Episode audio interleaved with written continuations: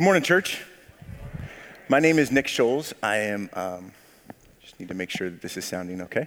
Uh, my name is Nick Scholes. I am on the board of trustees here at church, and I get the opportunity to bring the word this morning, which I'm stoked about, excited, very excited about. But, um, and here's why I'm excited I'm excited because I came to church this morning with an expectation for a move of God.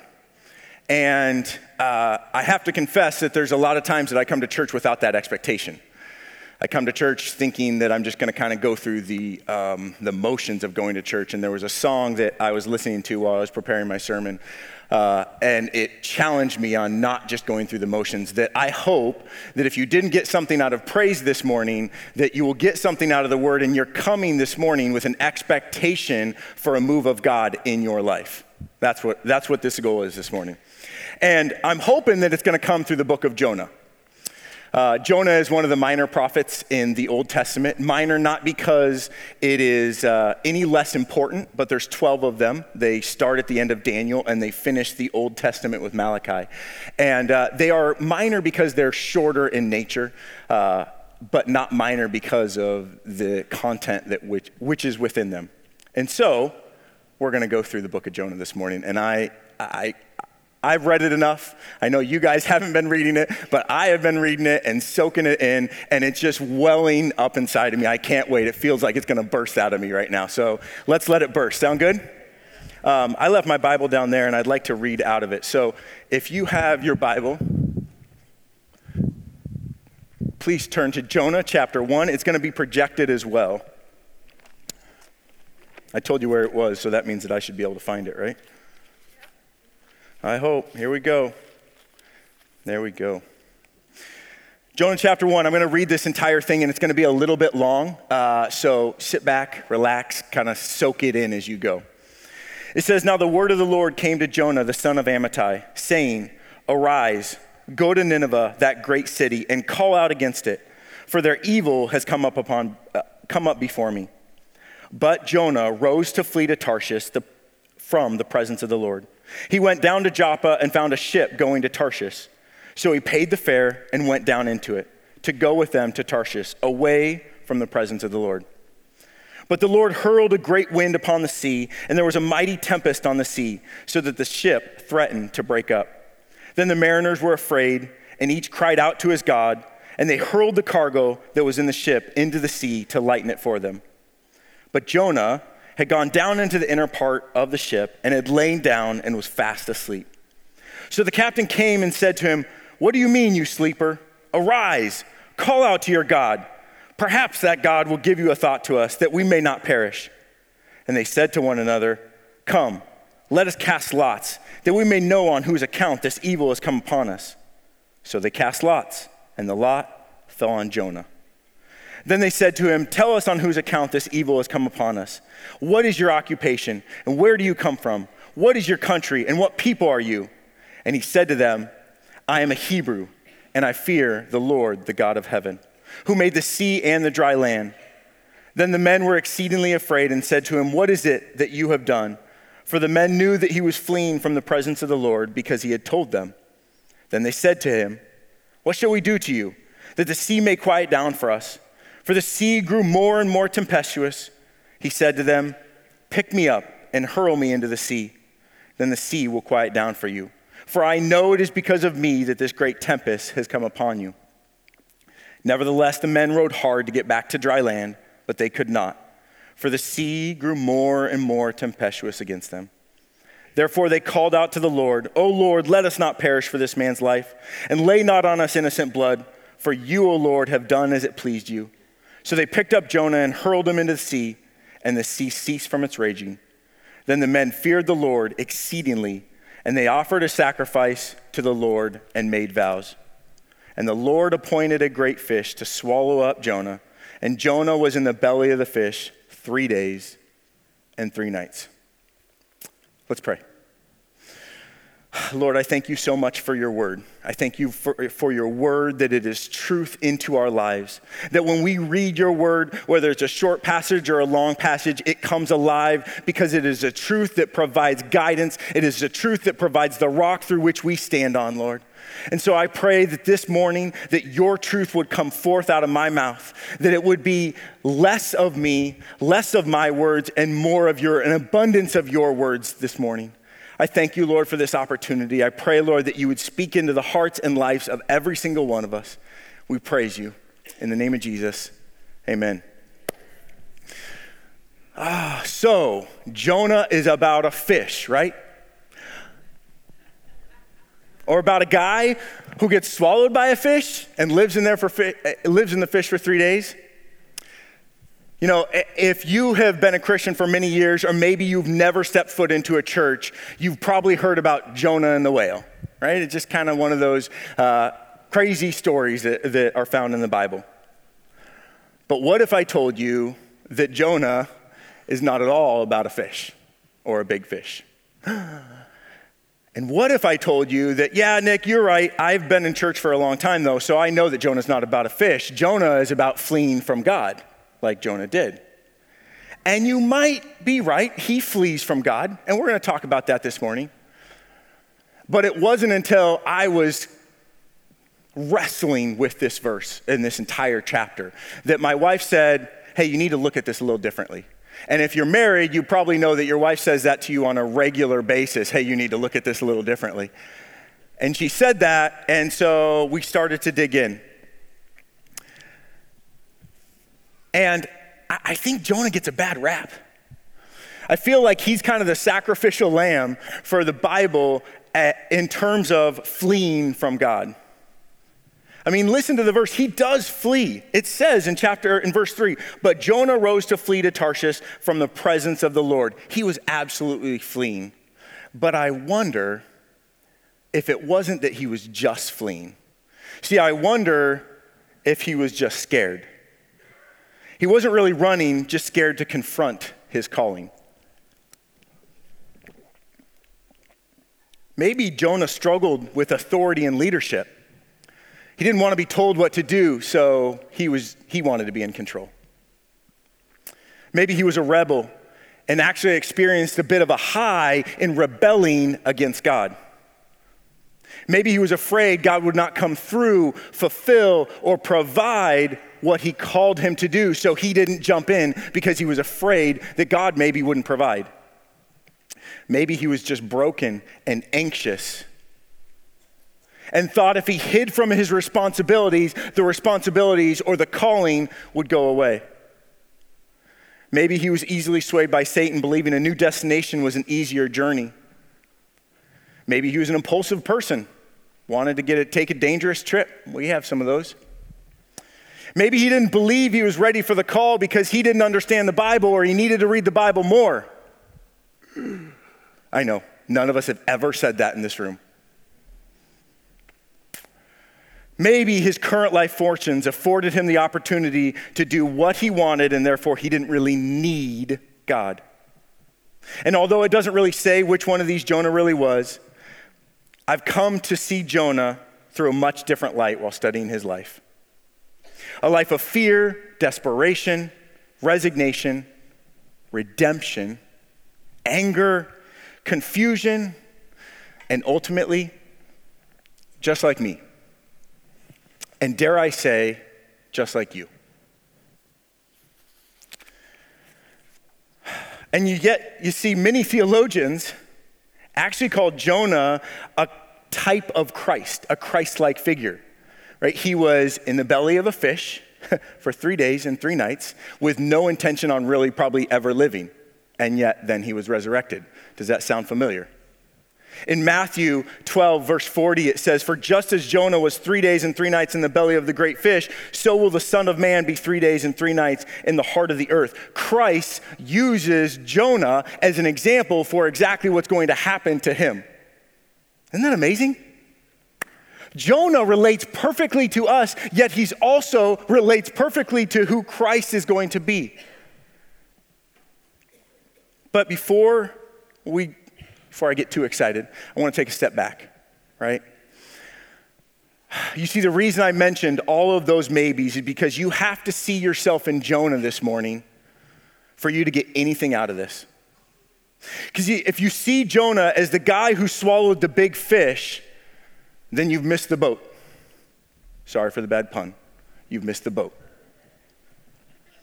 You literally, or as my youngest daughter likes to say, legitimately, legit and literally together, have to see yourself in the life of Jonah. And if you don't, that's okay, but I challenge you this morning to work at it as we go through this, right? We want a move of God in our lives. So while you're sitting there, you have to start to put yourself in Jonah's shoes. And I'm going to try to help you with that along the way, but it has to be your goal this morning. Because if we do that, we're going to start to see a move like we're talking about, a move of God in Syracuse, New York. That's what we want to see, right? Amen. Hallelujah.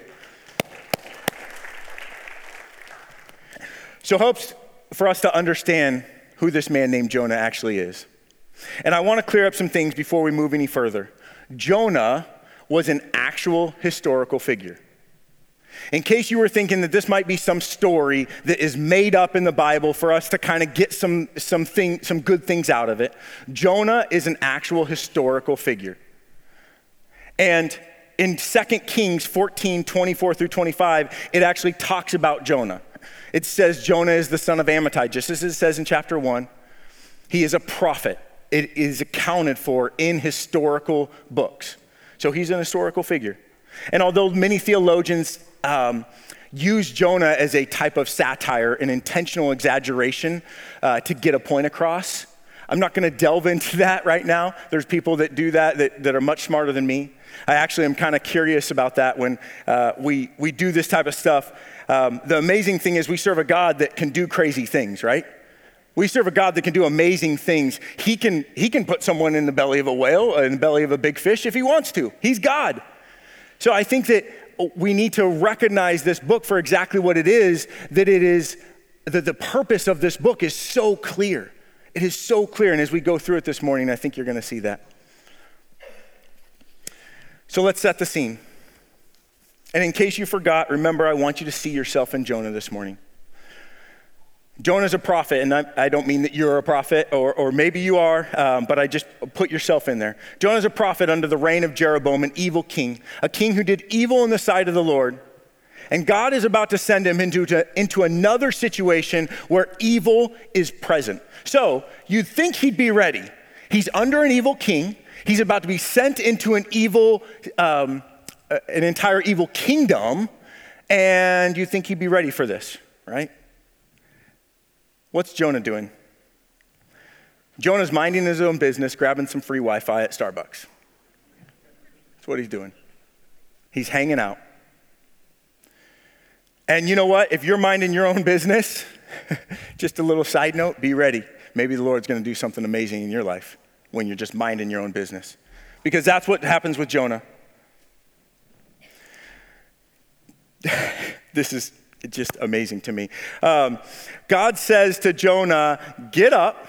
I want you to go to Nineveh, and I want you to prophesy and tell them they're all a bunch of sinners and that, their that their nation, is, their city is going to fall.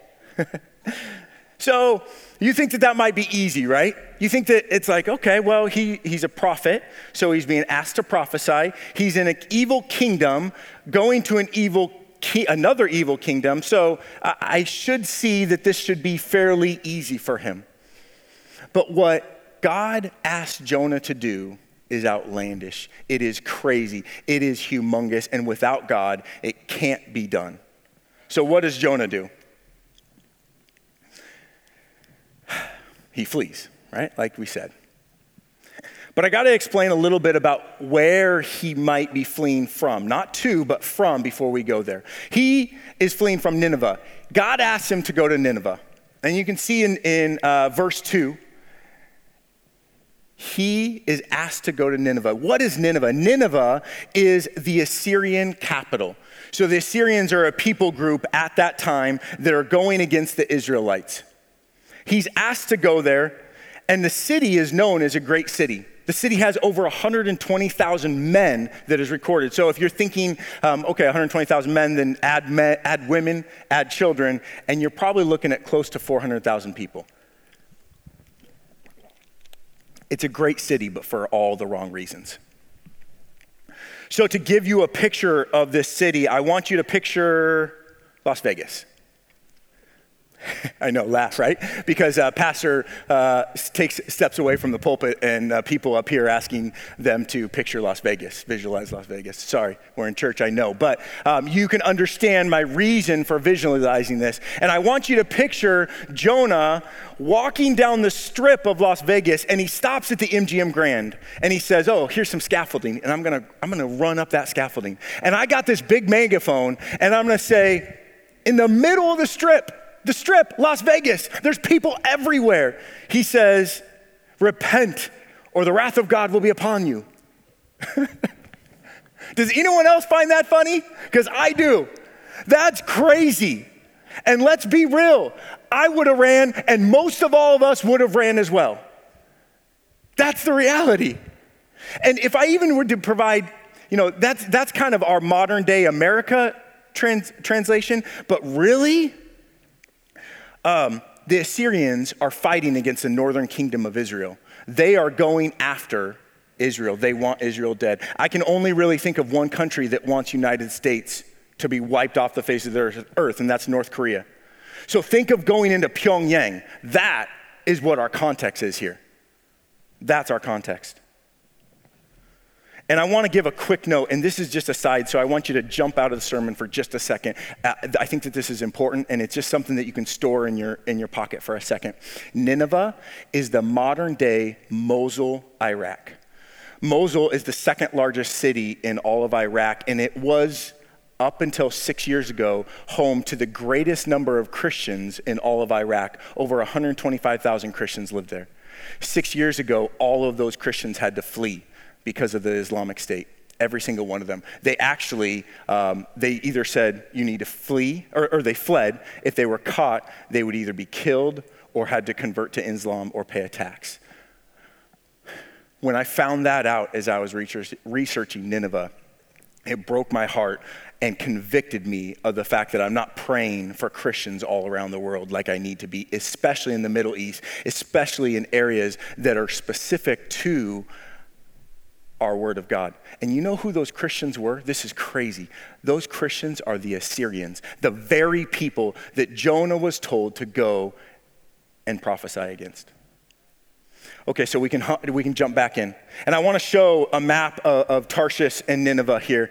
And when you see it, um, there's Joppa.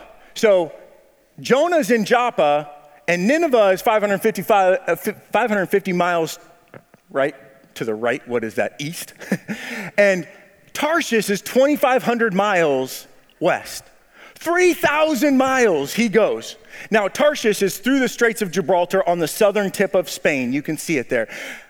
In early world, this is considered the end of the earth. The end of the earth. He's not just fleeing to some side town and hoping God doesn't find him. He's fleeing to the end of the earth. He's running as far away as he possibly can. And I wonder if he even thought he outsmarted God for just a second. Right? We do this all the time. We think that we can hide something from God or hide from God. Lord, let it never be. So he charters a boat and he goes all eight year old, eight year old on us. He says, Mom and Dad, wake me up when we get there. Wake me, wake me up when I get there. He wasn't worried about God coming after him after he made the decision to run. No worry. But how many of you know that God saw it all? You don't have to look any further than the next verse. Let's read it together. It's verse 4. We're just going to read that first line. Ready? Go. But the Lord uh, wind upon the sea. We'll say it one more time. But the Lord hurled a great wind upon the sea. Hit the brakes. The Lord hurled. Really? The Lord hurled a great wind? Are you telling me God's caused that wind? Are you telling me He caused such a storm to be brewed up on the sea that without a complete turnaround that that boat would be capsized? Yes, I am. But here's the great news. When Christ came to this world and he established the new covenant, he made peace with his creation. But that doesn't mean he isn't in control over all. See, in Matthew, or I'm sorry, not Matthew, Romans 8:28, it says, We know that for those who love God, all things work together for good for those who are called, in, called according to his purpose. But that doesn't imply all things are good. It implies he's going to work them together for our good. And unfortunately, I can't tell you what is God. I can't tell you what is Satan. I can't tell you what is our evil depravity. I can't tell you what is this world. I certainly wish I could. But what I can tell you is that as you draw closer to Him through this and love Him, as it says in Romans, His plan and purpose for your life will come into clarity. And with that, I fully understand that's kind of an empty answer. Nick, you're not answering the question here. The reality is, we live in a broken world. We are broken, but He is not. He overcame the world. We didn't overcome it, He overcame it. And He works all things together for good. Not all things are good, He works together all things. So the storm is raging, and what is Jonah doing? He's scrolling through Instagram. He's taking pictures of his forehead and his shoulders on Snapchat, because you don't take your face on Snapchat. I don't know if you guys know that, but you don't. All of you younger generation know that. He's reading about the perfect lives of everyone else on Facebook. I mean, it says he's sleeping, right? But it's kind of the same type of thing. He's sitting in the bottom of the boat, just chilling. The captain goes down to Jonah and says, Cry out to your God or else we're going to die. I mean, think of the Mediterranean. That picture was the Mediterranean Sea, and this boat is about to capsize. And Jonah slow plays it. He slow plays it. The boat is, must be going crazy, and he slow plays it. Ah, it's not a big deal. And I wonder if this has ever happened to you as you were on your vo- voyage, had there been storms that rose up and yet you didn't totally know where they were from? You may have ignored them, hoping that they would go away. Assuming they really don't have anything to do with the call of God on your life or a specific thing that God has asked you to do. That He's asked you to reconnect with your brother and you haven't talked to him in 10 years that he asked you to forgive your father after a really good sermon. That storm after storm after storm comes, and you're like, why are these storms coming? You know you should leave a job, but you decide to stay in it. But storms keep coming. And you're like, man, why are all these storms coming? Really? We don't know why the storms are coming? But you see, for Jonah, he couldn't ignore it anymore. Why? because they rolled dice. Yeah, they, they rolled dice. It says casting lots. Casting lots is the modern day version of rolling dice. And so you think, well, that's pretty arbitrary, Nick. How did, how did rolling dice tell that this was going to be Jonah?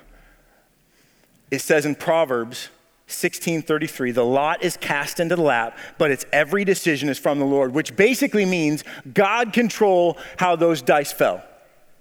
And the dice fall and it falls to Jonah. And boom, every head snapped.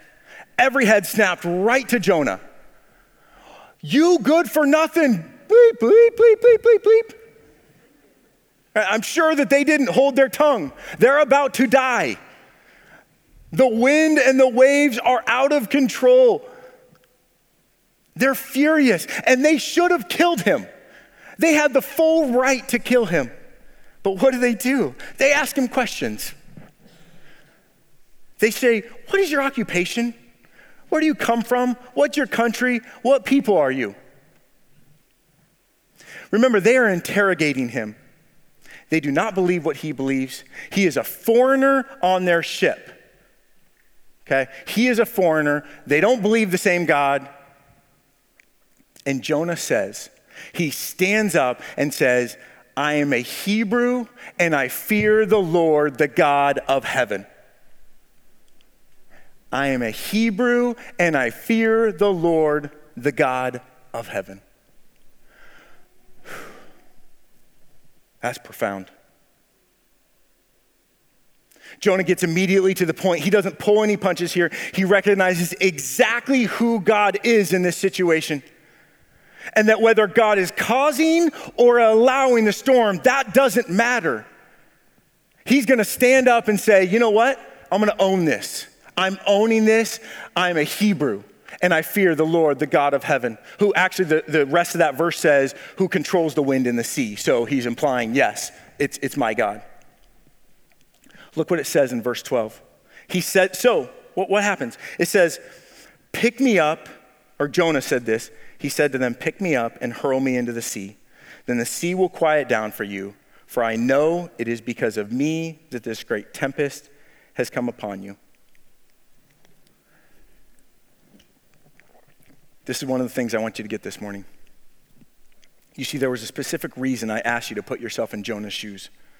To attempt to see yourself in Jonah is to do exactly what many of you are already doing. You see, Jonah said, For I know it is because of me. For I know it's because of me. Jonah knew what he was doing. He knew that he was running, and although I certainly don't want everyone to raise their hands in this place, I want you to raise your hand in your heart right now. If you're running, if you know that you're running, and you know what, that doesn't necessarily mean that you're running to a horrible location. It doesn't. Tarshish wasn't a bad place. But, and you know what? Let, let me even say this he, you might be running somewhere good. You might be doing amazing things for his kingdom. You might be functioning what seems like perfect, but you got storm after storm in life. Why? Because he has called you into something greater. Someone spoke something over your life and you've chosen to compartmentalize and put it to the side. Oh, you know what? Maybe that guy wasn't really speaking the truth. Maybe I didn't hear that right.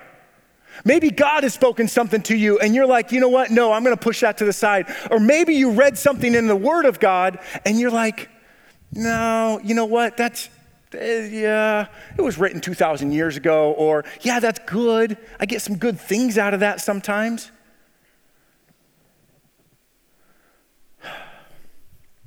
But just like Jonah, you know, you know you have that call. You've been called. So Jonah did what I believe makes a compelling argument as potentially the most bold action outside of Christ on the cross in the Bible. The only two that I can really think rival are Samson and Stephen, and you can read their accounts. Jonah says, Throw me overboard.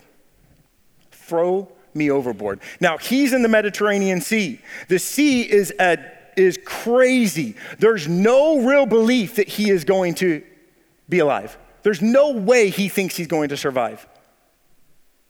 And although it takes the sailors a little bit more time to, to row, they think that they can outrow God, and, and they can't. They decide to throw him overboard. Not before, listen to this, not before they offered sacrifices to God and made vows to Him. Isn't that amazing? That God uses a situation where He's just being thrown overboard to convert those sailors to Him. Wow. Wow. That's amazing. And it says he gets thrown overboard. God appointed, and I don't want you to let that word slip from your mind. I just want you to hold it right there. God appointed a large fish for Jonah, and he stays there three days and three nights. So Jonah gives up, right? Nope. He gets into the belly of a fish and he prays.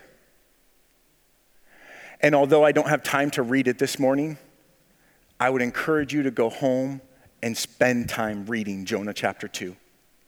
It is a profound prayer. And I don't want you to read it once and I don't want you to read it twice. I want you to read it over and over again until the Lord and the Holy Spirit starts to reveal things to you. Because Jonah cried out, he confessed, he recognized God's sovereignty, he gave thanks, he sacrificed, and ultimately he accepted the salvation that God had for him. That's what that prayer lines out. And it might take you more than once to read it to understand that. So at the beginning, I asked you to put yourself in Jonah's shoes. Now, Jonah's had a lot of different spots along this path that he is taking, right? I'm curious where you put yourself on that path. Are you getting ready for the boat? Knowing God has just called you to something magnificent, something really hard that He can do, but you are ready to flee. Are you already on the boat? Knowing God's call over your life and God has thrown every storm your way and you're trying to ignore Him, you're trying to slow play Him like Jonah, hoping they all just go away. Maybe you're in the belly of a big fish knowing that God has a plan, but completely paralyzed by your inaction and unable to move forward. Maybe you're already at Tarshish, hiding from God, or so you think, wanting to stay away from the light, limelight. Hopefully, sit quietly in the back, come in late, leave early, and not be seen in a foreign land. Maybe you're headed to Nineveh getting ready to accept your calling. Do you know that when Jonah was spit up on dry land, it says Jonah was spit up on dry land, the very closest that Jonah could have been spit up in the Mediterranean to Nineveh is Antioch. The distance from Antioch to Nineveh is 20 to 30 days walking over a coastal range and through a desert. Modern day Syria and Iraq. You might be headed to Nineveh but I promise you there will be things along your way. You might be headed to your calling, but there'll be ways, there'll be opportunities for your mind to say, nope, turning around. Nope, this is too hard. Nope, I ain't ready to stand up in front of Nineveh. Maybe you're already in Nineveh, functioning in the, God, in the calling that God has for you, and you need to create a pipeline for people to get from Antioch to Nineveh. To disciple those along the way, you need to recognize the calling God has on their life. You need to help them recognize that. Maybe you're just minding your own business. You're sitting outside in Joppa, hoping that God never calls. Maybe not even sure there is a God, and you're just chilling, not expecting anything real profound to happen in your life. I hope you found yourself in one of those areas. The amazing thing is, you're not alone in those areas. Psalm 139 says, Where shall I go from your spirit? Or where shall I flee from your presence? I ascend, if I ascend to the heaven, you are there. If I make my bed in Sheol, you are there. If I take the wings of the morning and dwell in the uttermost parts of the sea, even there your hand shall lead me, and your right hand shall hold me. So then what? I'm on this journey, Nick. God knows where I'm at. You just told me He knows. What do I do next? The amazing thing is, in all these circumstances, just as Jonah provided context through fleeing, which we can put ourselves in that fleeing, he provides a context for God's plan how to get back to your calling. Clarity about how to turn the boat clarity about what to do next if you're sitting in your pew and you say, Nick, here is where I'm at. I, I want to I preface, or I want to say something here real quick, too. I'm saying this word calling, and in Christianity, we do a really good job of saying calling implies you're going into full time ministry. People say it all the time you have a calling over your life. It's, I hate it. I hate it because we all have a calling on our lives. And you know what? That is regardless of age. I don't care if you're 10 years old sitting in here or if you're 90, you have a calling still on your life. You have to recognize that calling. It is so important. Jeremiah 29 11 says, God reminds us that He promised something, or I'm sorry, for I know the plans I have for you, declares the Lord, plans for welfare and not for evil, to give you a future and a hope.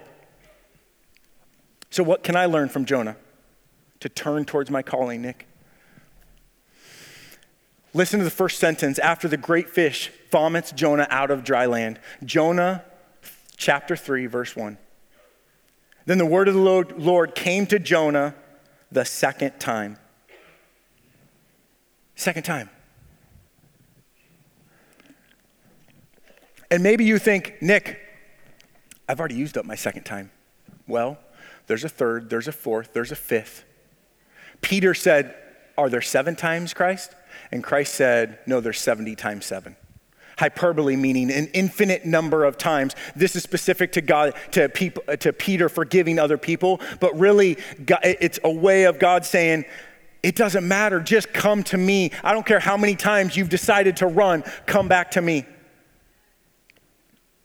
and you see second chances come when you are willing to stand up in the middle of the boat and say, I fear the Lord, the God of heaven, just as Jonah did in chapter one.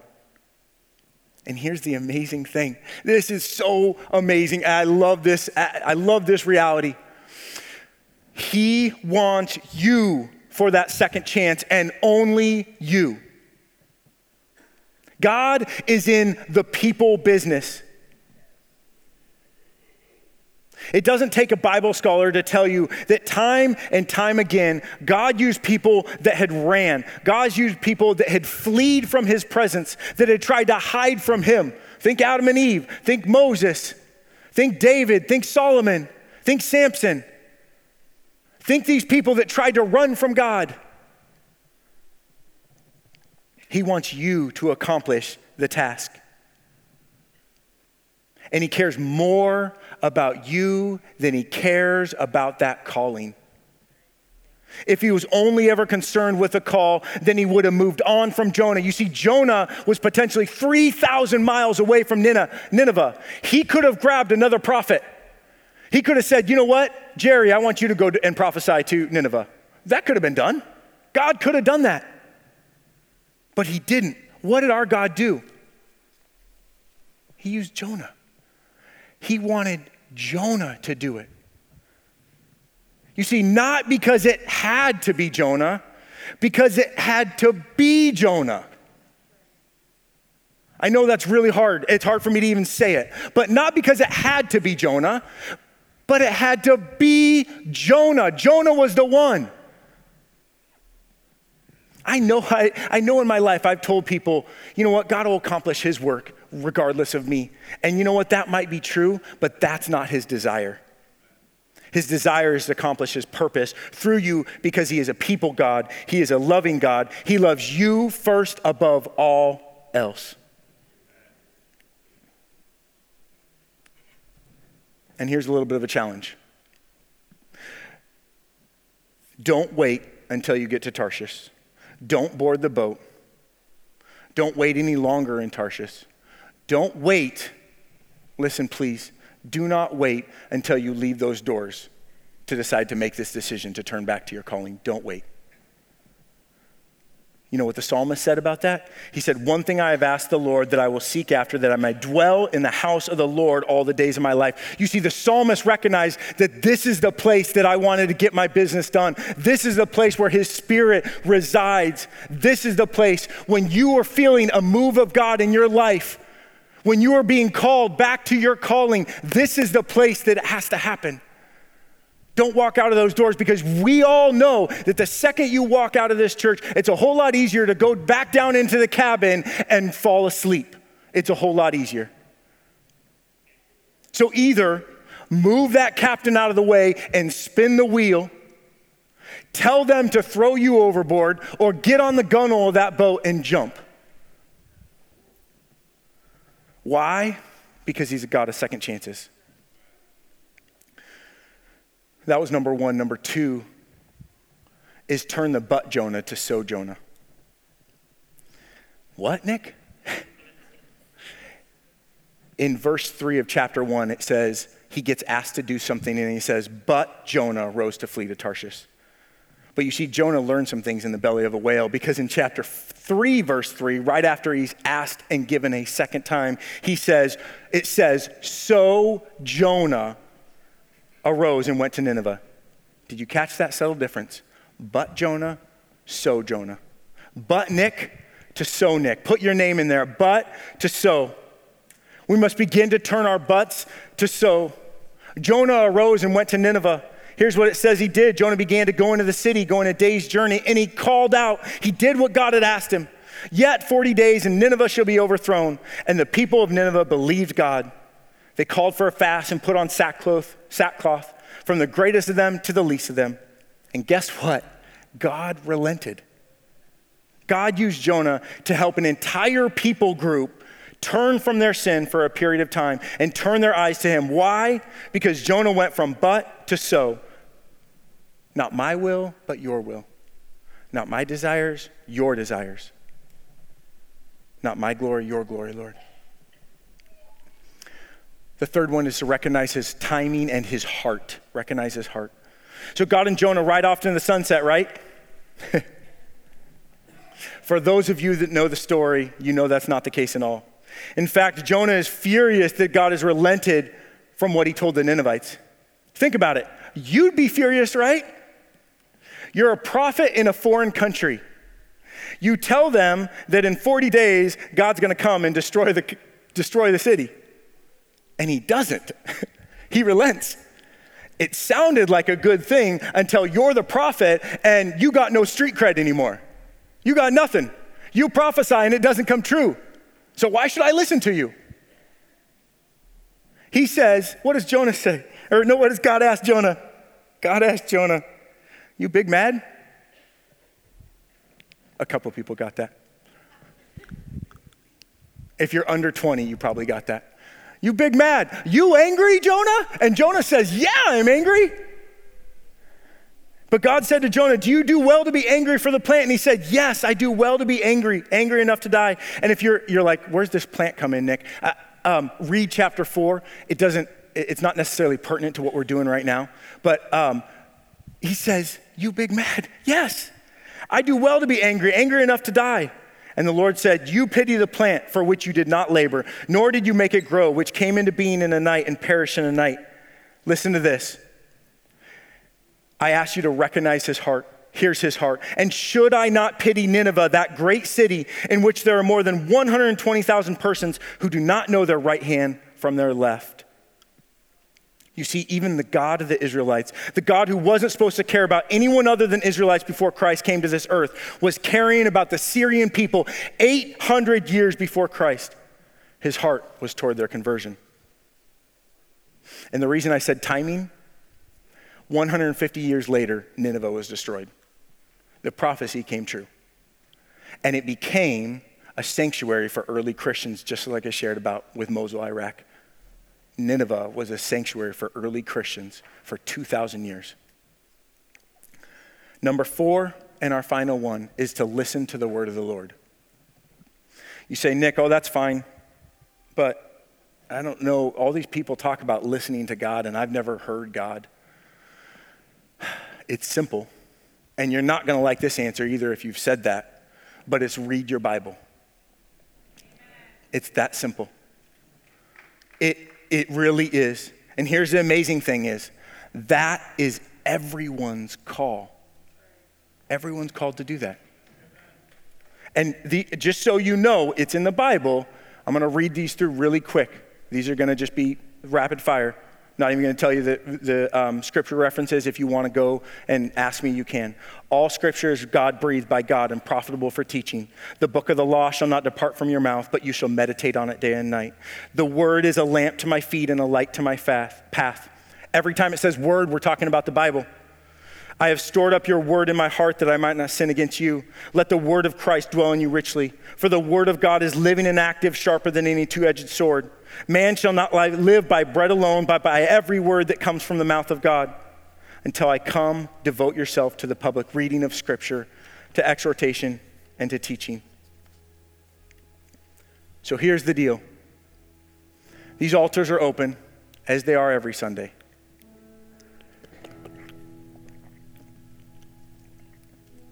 And you're like, oh, this is the worst part of service. I hate this part. I don't know why all these people go down there. And you can choose to come down or you can do your business with God right in their seat. But I'd ask you this what does it mean if you've never left your seat and you're coming down this morning? Are you throwing yourself out of the boat because you want to run towards his call? Are you telling the captain of that ship, turn around? I need to head back to Nineveh. That's what these altars are here for this morning. Not is some weird religious thing that we do at Word of Life or churches do. They're here for you to get real with finding your calling. They're here for you to say, Yes, I know it's me. I know that I'm the one causing these storms. Or, yes, God, I've, I've been trying to deal with these storms and I know that I'm running from something that you called me to 50 years ago or 50 minutes ago. And I need to get real with you. That's what this is for.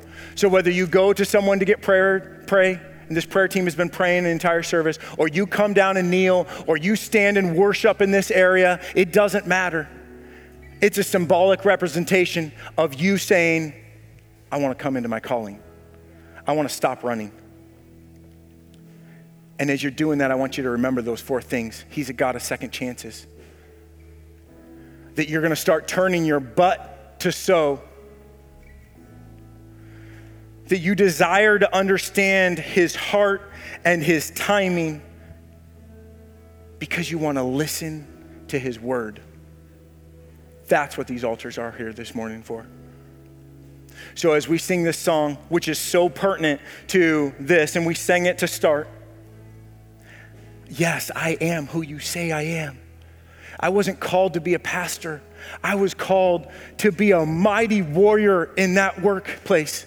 I was called to start discipling young people I was called to get involved in women's ministry. I was called to see something greater happen at Word of Life. I was called to be a part of this move of God in Syracuse, New York. I was called to come through the sanctuary or to come through those doors of the sanctuary every Sunday morning, expectant for a move of God.